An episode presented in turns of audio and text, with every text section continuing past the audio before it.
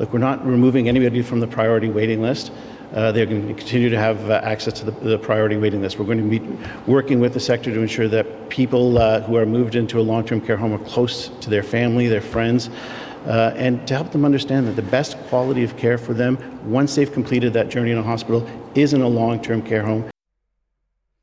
That's Paul Calandra, Minister of Long Term Care. And one of the big changes he's talking about introduced today is where our most vulnerable will be taken if they are in crisis. So we're talking about, you know, the elderly who may not be ill, but they need long-term care. And the idea, again, is not to automatically send these people who are often, you know, crassly called bed blockers to a hospital, but instead to get them into a care facility that may be out of your jurisdiction. And, and was quick to say, look, no one's going to be forced to stay away from a hospital. These would be temporary facilities until a permanent bed can open. Dr. Vivian Stamatopoulos is a long term care advocate and professor over at the Ontario Tech University. Joins me now. Good to have you, Doctor. Hi, thanks for having me. On uh, first blush, on first view, your Ooh. thoughts on what we're hearing today? Horrifying. I have never been, I, I can't remember the last time I was this upset during a press conference and during my subsequent media. I'm so uh, profoundly in shock from what what we saw. I mean, this is a Why? complete and fundamental violation of the human right to consent. This is a complete eh, you know abdication of the rights of an individual and effectively what you are saying is well, and give me the break with this temporary nonsense. We know that once you move them in there, they're not going anywhere. Anyone who's had any experience with long term care knows how impossible it is to change mm-hmm. homes once you're in a home. So get that mm-hmm. right out of there. Throw that narrative in the garbage where it belongs. But secondly, the fact that, you know, he, he exercised this ridiculously ableist and ageist narrative of well well we need to free up the beds for people who deserve them more people who need them more what are you talking about so, you know, we've already been given this very upsetting message communicated based on the horribly egregious decisions made, policy decisions, which have, you know, obviously hurt seniors and long term care residents more than anyone else over the course of the pandemic. But now you're really just saying to them, well, your lives don't matter. You're, you know, these are acceptable losses, and it doesn't matter if this goes against your fundamental rights and your fundamental right to be safe. Because keep in right. mind, many of these people might be forced into some of the worst bad actor homes. We're talking homes that have documented negligence and abuse and homes that have not corrected their problems yet. Because I don't know what he's talking about when he says we're going to move people into, you know, we have a better quality of care and long term care. Minister Calandra, are you paying attention to what's happening in this sector? A third of the homes are in outbreak right now. Homes are shutting down. A home shut down two weeks ago because of staffing collapses.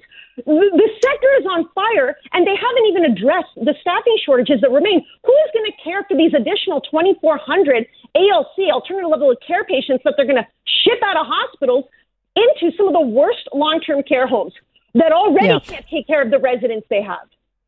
So long term care for me is like, you know, this is the one area that certainly needs a massive overhaul because until you've been in it, doctor, and I think you know this, yeah. uh, you don't realize how awful it is. And, and I can only speak to my own situation with my stepdad who had dementia. And of course, the first go to place was put him in a hospital. And then he went into a temporary place that was actually to house refugees coming into the country uh, from Syria. Uh, so it was not a place designed in any way to deal yeah. or care for people with dementia. And he ultimately ended up dying waiting a year to get into a oh. proper facility. And there are questions around yeah. like, what, what, how did this happen? But this is happening, I think, to a lot of people where you get into a temporary situation. But, you know, just saying, look, while we find another bed, it's really hard to navigate yeah. finding a bed. And if you're in the private yeah. system, you know, you got to have at least five grand, if not 15 grand a month just to yeah. get something decent. So it's very, it's, 100%. it's not as easy as saying until we have that conversation. And so, um, I, what I worry about is a number of elderly pa- patients getting stuck in these temporary homes because we just do not have the facilities. 100% they will die in these homes. This is going to be the end of their days. Keep in mind, these are older adults for the most part that often, uh, you know, addition to long-term care generally, we know the, the data you, between uh, 12 to 16 months. That is the average, uh, you know, rate of, of living once you've been admitted. And Forget when you're admitted to a home that you don't want to go to that might be hours away from your family where you have no one to advocate for you, no one to take care of you, and then you're thrust into added confinement because of outgoing rolling outbreaks at facilities that have still yet to learn how to manage an outbreak and how to manage COVID. Because if they did, we wouldn't have 200 homes in outbreak right now. You know, almost three years into the into the fact, you'd think they'd figure out how to get this under control, and yet they haven't because Uh, you know, apart from what Minister Calandra seems to say, the sector has not been improved. They are not suddenly in a position to be right. part of the solution. That is ludicrous. And furthermore, remember, you know, how about we look at the fact that this is not how you address this problem anyway? You know, all the reporters were very clear. Repeal Bill 124. Deal with the fact that all these workers are leaving because of the terrible way you're treating them and the conditions of work within the hospitals. That's a whole separate issue. And you, instead, you're trying to fix, you know, one band aid with an even bloodied, worse band aid, which is long term care. How is that not going to be a recipe for disaster? And not just that, the fact that they're going out of their way to amend the legislation to make something that has been historically unlawful lawful all of a sudden is morally repugnant. Yeah, I mean, look, we have problems not just in private. There are problems with the public uh, care as well. Uh, to me, the whole system needs to over be overhauled because we need to get away from the warehousing of, of, of these people. I mean, I think they yeah. deserve better than that at, at their end of days. Sure. Some people, though, as you know, doctor, cannot stay home um, because of yeah. dementia or Alzheimer's. There comes a point when they become yeah. very dangerous to themselves and others. But you know, sure. Calandra says that this legislation would not force someone who does not want to leave the hospital to go um, nor would it change priority of the waiting list. Uh, the waiting list doesn't prioritize mm. anybody because we don't have the spaces. But yeah. what we're essentially saying, I have a feeling a lot of people are going to say, no, no, no, we're staying in hospital because they don't want to see their elderly loved one going off to a different jurisdiction Listen, or getting stuck. Stuck. Of yeah. course. But ask yourself this: if if they're not planning on forcing people out, then why are they going out of their way to amend legislation? Why? Why? He didn't answer that question properly. He tap danced around it. He said, "Okay, we're not going to, you know, we're not going to, we're going to try not to separate families. We're not going to force you out, but, but there was the but. Whenever I hear a but, I hear this is nonsense. Because why are you going out of your way to change legislation which protects that right for people if you don't plan on doing exactly that? Why? Why? It doesn't make sense.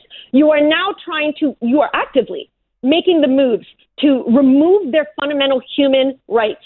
And why would you do that if you don't plan on pushing them out?